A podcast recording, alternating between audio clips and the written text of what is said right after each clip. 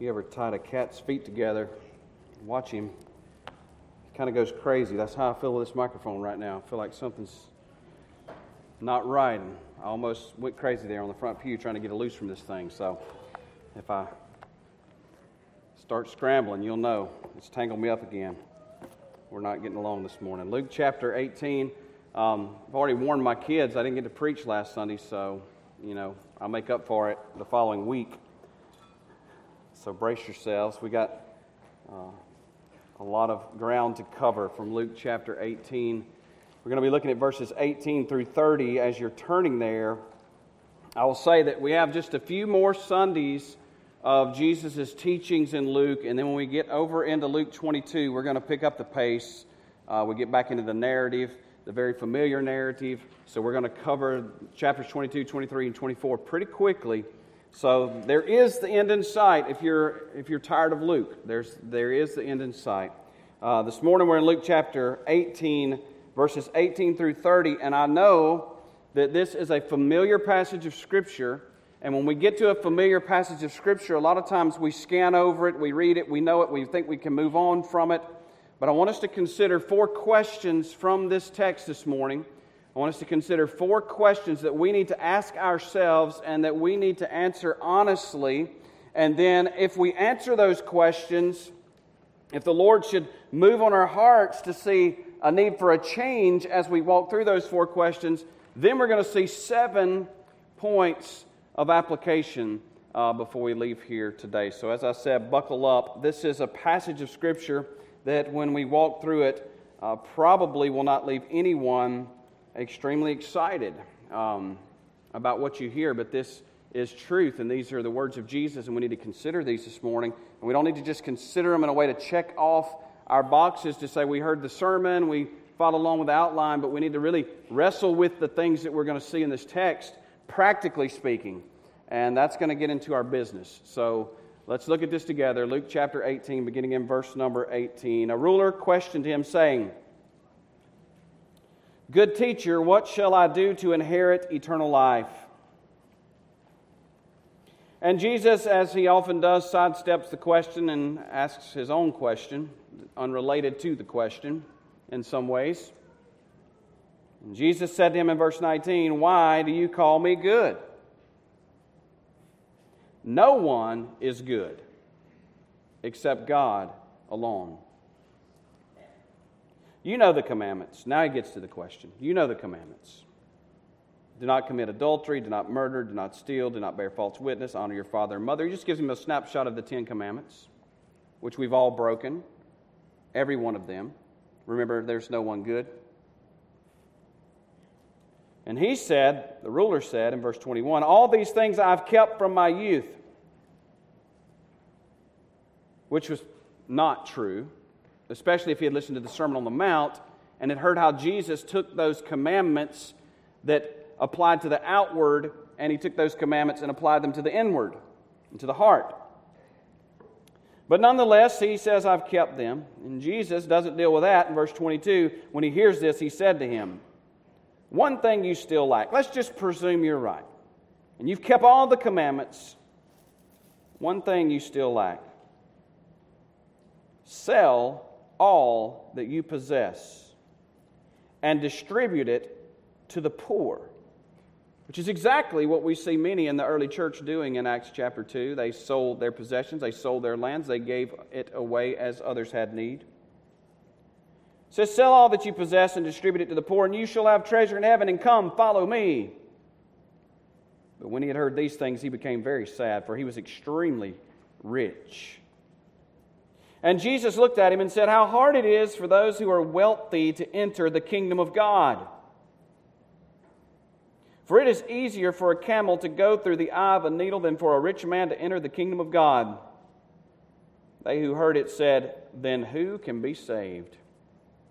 But he said, "The things that are impossible with people are possible with God." Verse 28, Peter said, "Behold, we have left our own homes and followed you." And he said to them, "Truly I say to you, there is no one who has left house or wife or brothers or parents or children for the sake of the kingdom of God who will not receive many times as much at this time and in the age to come, eternal life. Four questions that we need to ask ourselves as we look at this passage of Scripture. And should God show us in our hearts where we're off base, 7 points of application that we can wrestle through as we seek to be obedient to Christianity and what Christ teaches. First question that we need to answer this morning, yes, even as we gather in this place, professing to be Christians, professing to know our Bibles, we need to ask ourselves, is Jesus good or is He God?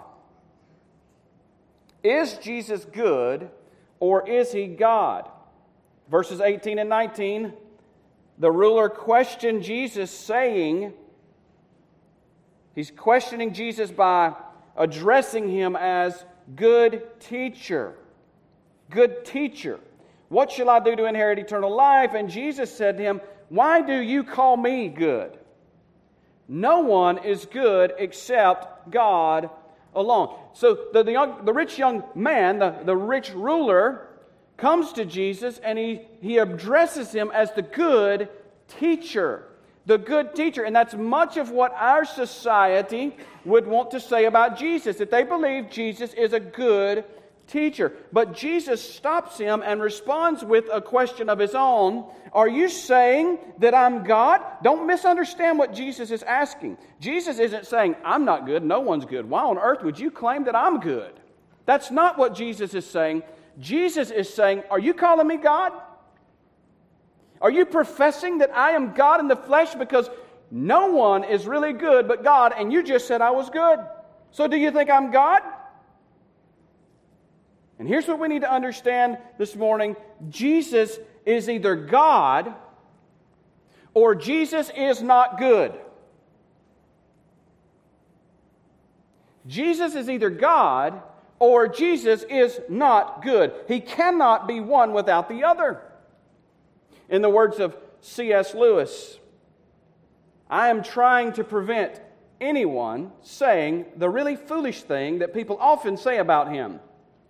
I'm ready to accept Jesus as a great moral teacher, but I don't accept His claim to be God.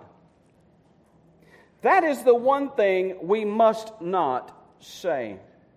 A man who was merely a man and said the sort of things Jesus said would not be a great moral teacher. He would either be a lunatic on a level with the man who says he's a poached egg, or else he would be the devil of hell. You must make your choice. Either this man was and is the Son of God, or else a madman or something worse. You can shut Jesus up as a fool, you can spit at Him and kill Him as a demon, or you can fall at His feet and call Him Lord and God. But let us not come up with any patronizing nonsense about His being a great human teacher. He has not left that open to us. He did not intend to. If you've read the commands of Jesus and the claims of Jesus, you cannot say that Jesus is just a good teacher, that Jesus is just a moral teacher. He is either God or He is not good. Now, what does that have to do with us this morning? There is a big difference, because if Jesus is just good, hear me, if Jesus is just good, we can look to Jesus for advice, which is what many of us who claim to be Christians do.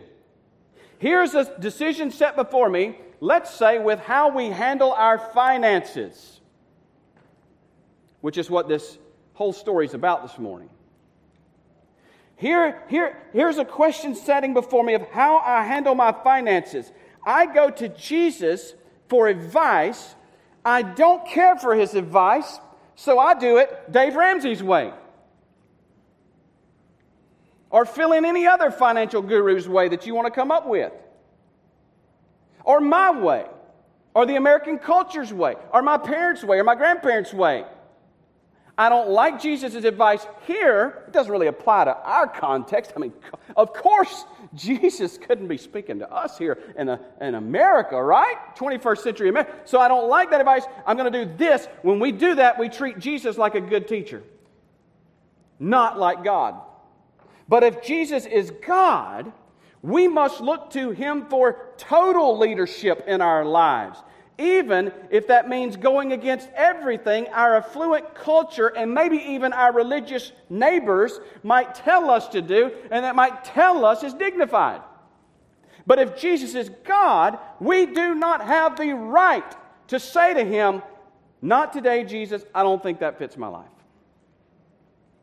If He is God and if He is Lord, we don't go to Him for advice. We go to Him for commands. And we don't have the option to choose whether this is right for me or not. We just say, "Yes, Lord. Yes, Master."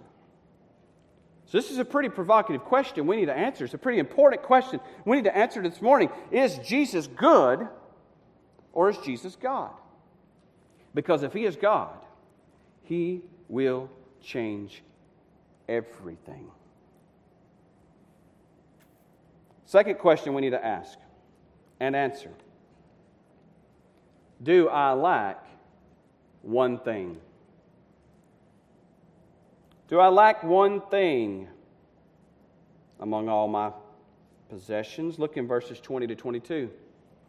You know the commandments, Jesus says. Do not commit adultery, do not murder, do not steal, do not bear false witness, honor your father and mother. And He said, all these things I've kept from my youth. It's as if Jesus were to look at us today and say, how are you doing? And we say, well, you know, I read my Bible, I pray, I make it to Sunday school by 9:05. I sit through the sermon, I take some notes, I'm a good moral person, I give a tithe. And everybody around us is applauding, and Jesus looks at us and says, as He said to the young ruler in verse 22, one thing you still lack. Sell all that you possess and distribute it to the poor, and you shall have treasure in heaven, and come, follow me. Do I lack one thing? There's two common errors people make in this passage. The first common error that people sometimes make in this passage is some try to universalize Jesus' words here in this text, saying that He always commands all of His followers to sell all of their possessions and give all of the proceeds away to the poor. So they read this and they say, this applies to every person who claims to be a Christian. You need to go sell everything you have and give everything away. And we know that this is not true. We can't universalize this. This was specifically for a rich ruler, a young ruler who came to Jesus. We know that Lydia, a seller of purple, had a home large enough for the church to meet in. We know that some women went along with Jesus and they were contributing to His ministry and to the disciples' ministry. So they have something. So that we can't universalize this command. And some of you are going, whew. But the other error is to assume that Jesus never calls His followers to abandon all of their possessions to follow Him. Robert Gundry wrote this, that Jesus did not command all His followers to sell all their possessions gives comfort only to the kind of people to whom He would issue that command. Do I need to read that one more time just for effects? That Jesus did not command all His followers to sell all their possessions gives comfort only to the kind of people to whom He would issue that command. This is a question we have to ask ourselves. If Jesus were to corner us this morning and to look at our lives and to look into our hearts, would we lack one thing? In Luke chapter 14 and verse 33, which we've already covered, you should know this by heart, right? Jesus said, any one of you who does not renounce, and that Greek word there for renounce is apostasso, which is say goodbye to. All that he has cannot be my disciple. Now, here is something that Jesus does universalize. Leave that up there. He may not universalize what he told the young ruler in Luke chapter 18, sell all that you have and give to the poor. But here, he definitely does universalize everything, because he says, any one of you, any person sitting in the sanctuary at First Baptist Church, Tullahoma, or watching by live stream, any one of you that does not say goodbye to all that he has cannot be my disciple. Should we go ahead and open the altars up for response at this time? Does anyone want to come follow Jesus this morning? Listen, we have created our own brand of Christianity in America, where we can live just like the lost pagan down the street and tack on some Jesus onto our lives, go to church on Sunday, and claim to be a Christian. Jesus does not allow that. He leaves no room for that. He comes to us and he says, do you want to follow me? Repeat this little prayer after me. Mean it in your heart. Get baptized. Join the church and be a good American. That's not what he says. He says, if you want to follow me, if you want to be my disciple, you open up your hand and you release your grip on every single thing you have in your life, and you be willing to say goodbye to it now. Does that mean he takes it away? Sometimes. Does he mean he leaves things with us? Sometimes. But it definitely means you better have your hand open, or you better not claim to be a Christian. There's a song. We sing it. I surrender all. I surrender all. All to thee, my blessed Savior. I surrender all. That, I'm convinced, is the definition of the Christian life. In Mark's gospel, we see the same story, with one slight difference. In Mark's gospel, we find that when Jesus looked at this young ruler, he loved him. That's what Mark's gospel says. When Jesus looked at him, he loved him.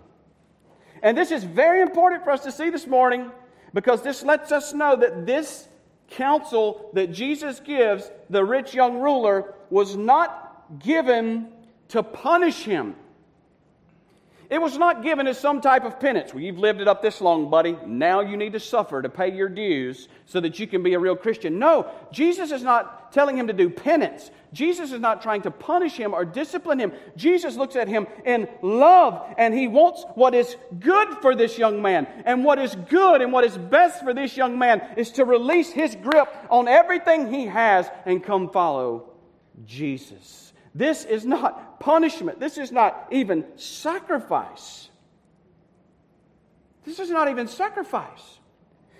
is an invitation to make an investment that guarantees eternal return. If you drop down to verses 28 to 30, Peter, he's going to voice what everybody in the room's thinking. Peter says, behold, we have left our homes and followed you. We've left our fishing nets. We've left our boats. We've left our homes. We've left our businesses and followed you. And Jesus said to them, truly I say to you, there is no one, not one person, who has left house or wife or brothers or parents or children for the sake of the kingdom of God, who will not receive many times as much at this time and in the age to come eternal life.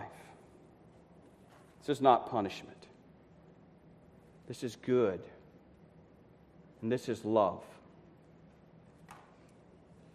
Is Jesus good, or is Jesus God? Do we lack one thing? Number 3, do I qualify as having wealth? Now, some of you are thinking, well, this is an easy one. It actually is very easy. Verse 23, When he heard these things, he became very sad, for he was extremely rich. So maybe I should re-ask this question another way. Instead of do I qualify as having wealth, do I qualify as being extremely rich? That makes it a little better, right? Do I qualify as being extremely rich like this young man? I know that many of us may not believe that we live in luxury. Our tendency when we think about the rich, especially the extremely rich, is to think about those people. You know what I'm talking about, right? Those kind of people. But I want you to think about this, and I want you to listen to me carefully. Over 1 billion people who are alive and live their lives. Over 1 billion people live their lives on less than $1 a day. I've seen it. I've seen the little kids sent out with the quarter or the 50 cents to chase the Platano wagon down the road to try to get just enough plantains to get through the day. 1 billion people live on less than $1 a day. Almost 2 billion more live on less than $2 a day. It's 3 billion people on planet Earth, roughly, that live on $2 or less a day. 1 billion live on $1 a day or less, and 2 billion live on $2 a day or less. 37% of the world, 37% of the world makes less than $825 a year.84% of the world's population, 84% of the world's population makes less than $10,000 a year. Did you know that? 84% of the world's population makes less than $10,000 a year. That means if you make more than $10,000 a year right now, you are in the top 16% of the richest people on planet Earth. If you happen to make $42,000 or more, that puts you in the top 2.5% of the richest people on planet Earth. Now, when we stand before God, as some of the richest people on planet Earth, do you think He's going to say, well, I know the people in your town, you know, they lived on much, much, much more, so spend it up, use it up, love it up, live it up. You know, it's okay because that's where you were born and that's the standard of your culture. You know, you get a pass. Or is He going to say, out of the entire world, I made you one of the most extremely rich people on the planet. Now, what did you do with it? Well, Lord, you know, I had to have designer clothes. Well, Lord, I had to have a brand new vehicle every year or two. Lord, I had to have a bigger and better home. Lord, I had to have a new this and a new that and everything that comes across the commercials because I was caught up in this world. And Lord, I know you're going to understand that. We may not be some of the filthiest rich people on in an American context, but we are extremely, extremely wealthy in the world's context. Which context do you think Jesus is going to be looking at us from when we stand before Him at the end of time? Do I qualify as being extremely rich? Which leads to the fourth question. What must I do to be saved from the American dream? Verses 24 to 27, Jesus looked at him and said, how hard it is for those who are wealthy to enter the kingdom of God. For it is easier for a camel to go through the eye of a needle than for a rich man to enter the kingdom of God. They who heard it said, then who can be saved? But He said, the things that are impossible with people are possible with God. Jesus is telling us it is hard for us to get to heaven. If we're extremely wealthy, He just said it's hard for us to get to the kingdom of God. It's actually easier for a camel to go through the eye of a needle than for me to get into the kingdom of heaven. That should scare us to death right now. That should terrify us. If you're sitting there and you're like, well, I know the preacher's in a rant right now. We're just going to. I know what I've always believed. You may have always believed you're a polka dot poodle, but you're not one. You may have always believed you could fly if you jumped out of an airplane at 30,000 feet, but you can't. And you may believe that it's easy for you to get into the kingdom because you were born and raised in the Bible Belt and you grew up in church. So what if you're extremely rich? Well, let me just tell you, Jesus said, and he knows what he's talking about, that it's hard. So we might need to ask ourselves this morning, what must I do to be saved from this American dream? Are we enjoying this yet?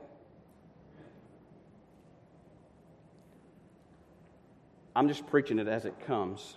It just happened to come after a week I was off.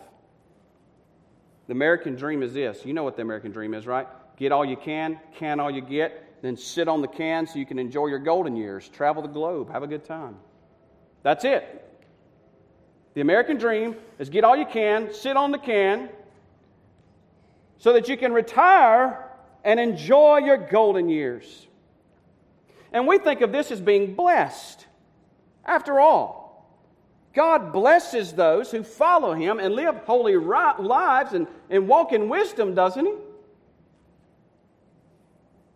Well, that's rooted in Old Covenant. That's an Old Covenant concept.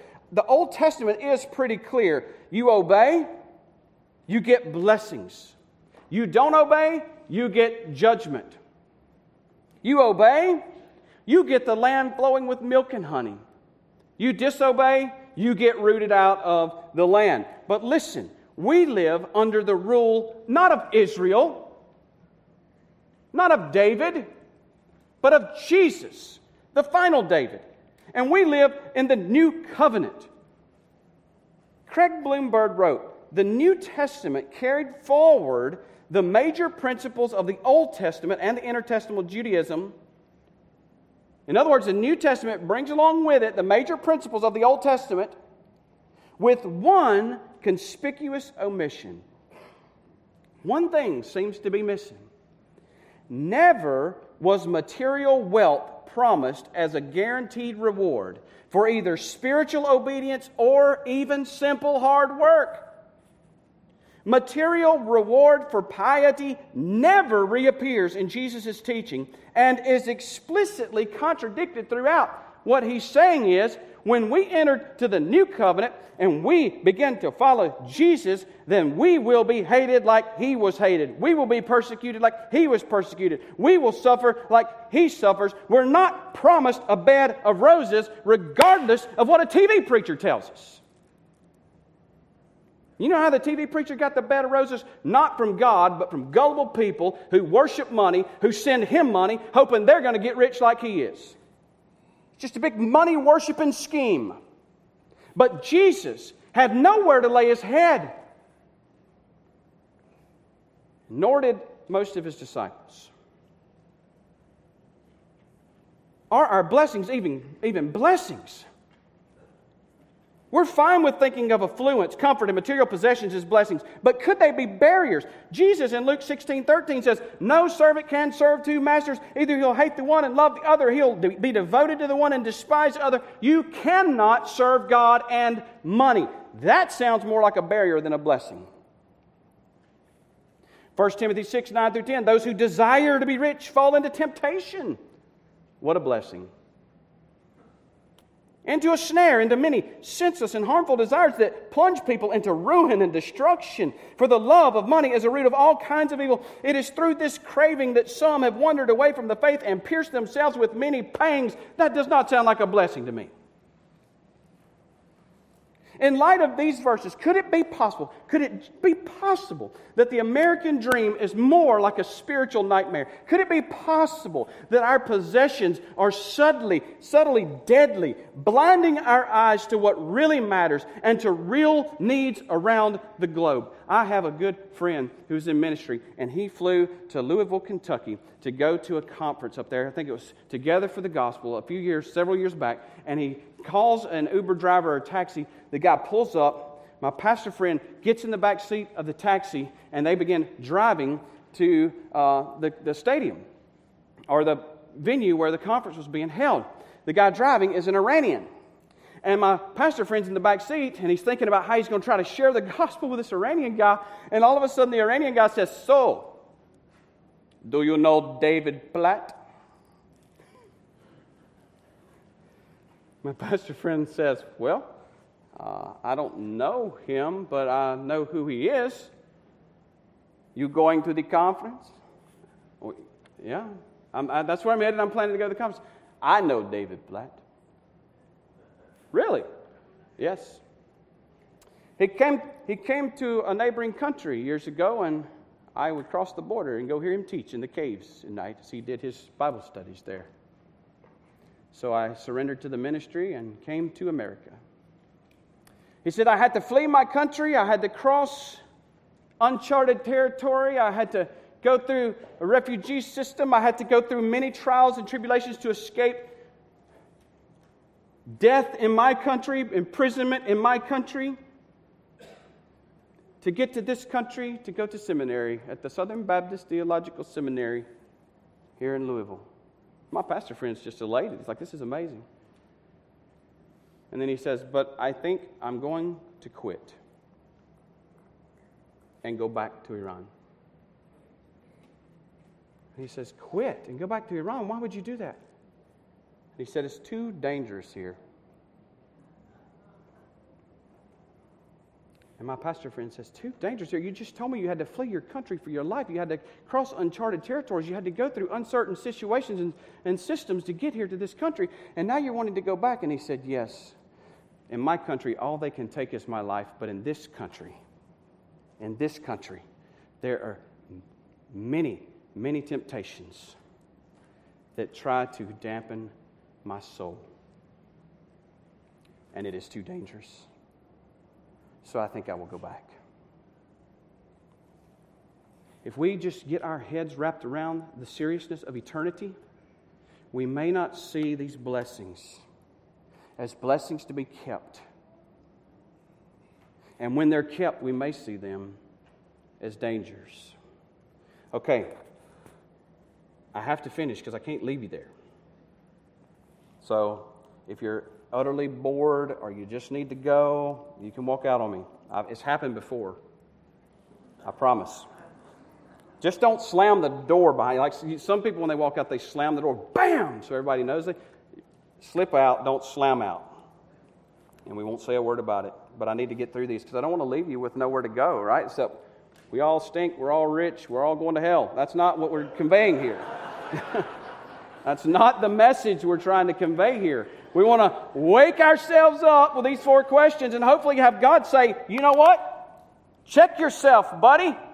Now what do we do about it?" I'm about to regurgitate to you 7 points that a friend of mine put together in an article that I'll try to post at some point and give you some interpretation of these 7 points, okay? Number one, here's some ways we can just wrestle with this and try to fight against our consumeristic culture. 1, do not buy anything that you cannot give away.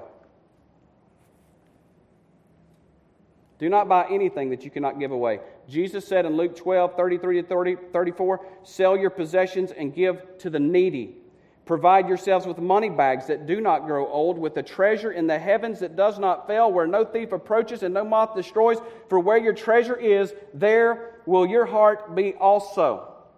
So what if our houses, our cars, our clothes, our toys, what if we bought those things only with a willingness to turn it loose at the least indication from God? Isn't that what the song says? I surrender all, except for my house, my car, my clothes, my stuff. I surrender all to Thee, my blessed Savior. I surrender all. There is never going to come a day when I stand before God and He looks at me and says, "I wish you would have kept more for yourself."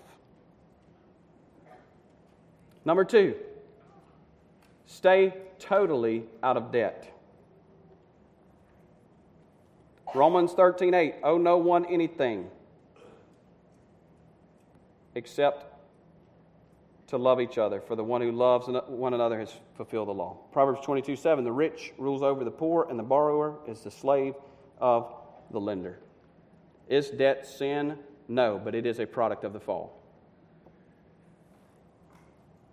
For most of us, if not all of us, at the very least, if we're to get out of debt, that means we're going to have to change our lifestyles completely and maybe not live as high on the hog.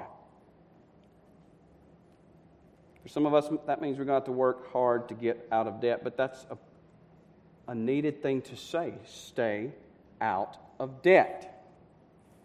Number three, I'm going through these quickly, in mercy. Number three, save according to God's direction, but be willing to give it all away at His direction. Remember, number one, don't buy anything that you cannot give away. Don't save anything that you can't give away either.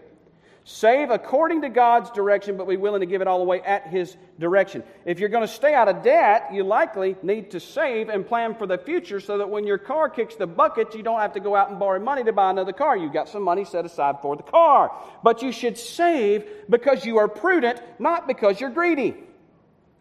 Matthew 6:19-20, do not lay up for yourselves treasures on earth where moth and rust destroy and where thieves break in and steal, but lay up for yourselves treasures in heaven where neither moth nor rust destroy and where thieves do not break in and steal, for where your treasure is, there your heart will be also. You should save with a willingness to give it all away at the slightest hint of God's direction. Maybe savings accounts aren't intended to be our resources. Maybe they're intended to be God's resources. Maybe savings accounts are intended to be resources for God's disposal, not ours. Number four, pray for others' needs only if you are willing to be the answer. Pray for others' needs only if you're willing to be the answer. Lord, we pray that you would supply these missionaries with everything they need. I know somebody over there's got something they need to give these guys. Move on their hearts, Lord, to give it to them. No. You don't pray for another's needs unless you're willing to be that answer. Proverbs 28:27, whoever gives to the poor will not want, but he who hides his eyes will get many a curse. There was a circuit-riding preacher in the late 1800s by the name of Robert Sheffey, and he was a character who rode his horse all over the Appalachian Mountains trying to share the gospel and pastor these people in these cabins. His horse led him across rivers and across creeks and up mountains and saved his life one time. His horse was his best friend. His horse was his companion. His horse was the other part of their two-man discipleship team. His horse was his help. They ride up on a family one day. The family is in the process of moving. They're in the middle of nowhere. Their wagon is loaded. Their children are sitting in the wagon. Their horse is lying in the middle of the road dead. Robert Sheffey gets down on his knees after ministering to them and talking to them and says he's going to pray for God to give them guidance and wisdom on how to get another horse. And he sat down and he began to pray. And his prayer went, Lord, no. You wouldn't ask that, would you? Amen. And he got up and he took the saddle off of his horse, and he gave his horse to that family, and he walked away weeping, carrying his saddle into town. Pray for others' needs only if you're willing to be that answer. Number five, look for opportunities to give. 2 Corinthians 9:6-8, the point is this. Whoever sows sparingly will also reap sparingly, and whoever sows bountifully will also reap bountifully. That is your New Testament tithe right there. I know we hang on to the 10%. That's Old Testament. We got to give that 10% tithe. But the reality is if you add up all the tithes of the Old Testament, it's a lot more than 10%. And now we're New Testament. Now we have Jesus. Now we have the full knowledge that the Old Testament people didn't have, and our new tithe is give bountifully. Each one must give as he's made up his mind, not reluctantly or under compulsion, for God loves a cheerful giver. And God is able to make all grace abound to you, so that having all sufficiency in all things at all times, you may abound in every good work. Luke 6:38, give, and it'll be given to you. Good measure, pressed down, shaken together, running over, will be put into your lap. For with the measure you use, it will be measured back to you. Look for opportunities to give. Number six, fight against covetousness. Why do I say fight against covetousness? Because you're going to have to fight if you're not going to be covetous. That's why it's the 10th commandment, because we covet. And our society is made to make us want to covet with every commercial, with every billboard, with every ad. It's to make you covet. Luke 12:15, he said to them, "Take care and be on your guard against all covetousness, for one's life does not consist in the abundance of his possession." I could just preach on that all day long. I won't. Our lives don't consist in what you have. Ooh, I got me a new outfit and a new car, and I'm going to get out at church, and everybody's going to see me, and everybody's going to think I'm something, and everybody's going to ignore you and go on in the church. And you're going to go home all depressed and disappointed because you spent all your money on a new outfit and a new car that enough people did not notice. Why? Because that's not who you are. Your life doesn't consist in what you possess, but that's a whole other sermon. The point of this is, Jesus says, take guard, be on guard against all covetousness. He doesn't say certain areas of covetousness are okay. I understand. No, be on guard against it all, because it will overtake us and it could cost us our soul. We can fight. How do we fight against covetousness? Turn off the TV, turn off all the ads. That would be one way. But another way we can do that as well is by setting a cap. We don't have to increase our standard of living every time we get a standard of living raise. John Wesley set a cap. He identified a modest level of expenses that he was going to live on every year, and he committed to give the rest away. At one point, John Wesley was making the equivalent of about $160,000 a year in today's money. But he was living as if he were making $20,000 a year in today's money. What if you and I had simple caps on our lifestyle and were free to give the rest of our resources away for the glory of Christ in the neediest parts of the world? I got a feeling the only reason we would have a missionary problem is because we don't have enough people to put our money behind, not because we've got too many people who need our money to get behind them. If we just set a cap, a modest cap. Well, you know, I've got to live at a $500,000 standard. That's my cap. That's a ridiculous cap. Absolutely ridiculous. Modest cap. Set it. Stick to it. Give it. Give the rest away. Number 7, and lastly, strive. This is probably maybe the hardest one. Strive to be content with whatever God chooses to provide. 1 Timothy 6:8, if we have food and clothing, with these we will be content. It's a constant battle to resist the temptations to have more luxuries, to acquire more stuff, to move up the social ladder. It's a constant battle to resist the temptation to have to live in a certain type of house, drive a certain type of car, wear a certain type of clothing, have certain things. It's a constant battle to resist the temptation to pursue the bigger and the better house, a newer and a nicer car, more and nicer clothes, finer food, more stuff, fatter savings account, fatter investment accounts. It's a constant battle to live out the gospel in the middle of an American church culture that for the most part is pursuing the American dream much more passionately than they're pursuing Christ in the nations. It's a battle to be content, so we must fight. Philippians 4, not that I'm speaking of being in need, for I've learned in whatever situation I am to be content. I know how to be brought low. I know how to abound in any and every circumstance. I have learned the secret of facing plenty and hunger, abundance and need. I can do all things through Christ who strengthens me. It's not I can score the touchdown, I can hit the home run. It's I can suffer, I can abound. I can be poor, I can be rich.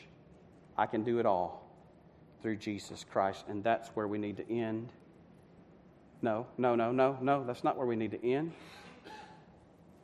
That's where we need to begin. Right at the cross of Jesus Christ.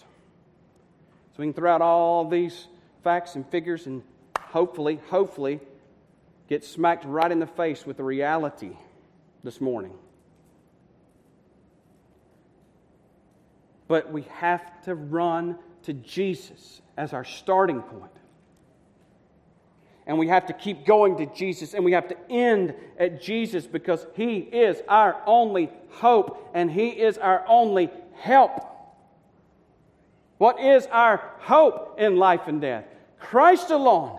Christ alone. What is our only confidence? Christ alone. Christ alone. He is our only help this morning. So as we end this encouraging time together, I want you to be encouraged. And I want us to turn our attention to what Jesus Christ has done for us. It's there we can find forgiveness. It's there we can find forgiveness. It's there we can find mercy and grace. It's there this morning that we can find a brand new start. Start over financially. Start over as a steward. It's in Christ that we find that do-over that we so desperately all need. It's in Christ that we find that strength to fight against covetousness, to strive against this American nightmare that wants to suck us in and suck the life out of our souls. It's in Christ that we can open our hands and truly say, I surrender all to my blessed Savior because He loves me and He wants my good. So let's go to Jesus. If you would open that top little film, there's a piece of unleavened bread in that top film. It's round, it's unleavened, it's pure. It's leaven represents sin. It is to represent the reality that Jesus Christ is our unleavened bread. He is the one who came without sin, lived without sin, died without sin, reigns without sin, and who can make us without sin if we will just receive Him. That life-giving bread. Jesus came to this earth to live the sinless, spotless, perfect, righteous life that He requires us to live. Holy, pure, spotless, without blemish. And we can receive that today by turning from our sin and putting our faith and our trust in Him and receiving Him today and remembering what He's done for us as our Savior and as our Lord. Let's pray. Father, we thank You for Your grace. We thank You for Your mercy and for Your love in sending us Christ, our unleavened bread, the bread of life, who came to live the life that You require of us, the sinless, spotless, perfect, holy life that You demand of us. We thank You that He lived it in our place and that He can put His sinless record on our accounts. We thank You for that. We praise You for that. And it's in Jesus' name we pray. Amen.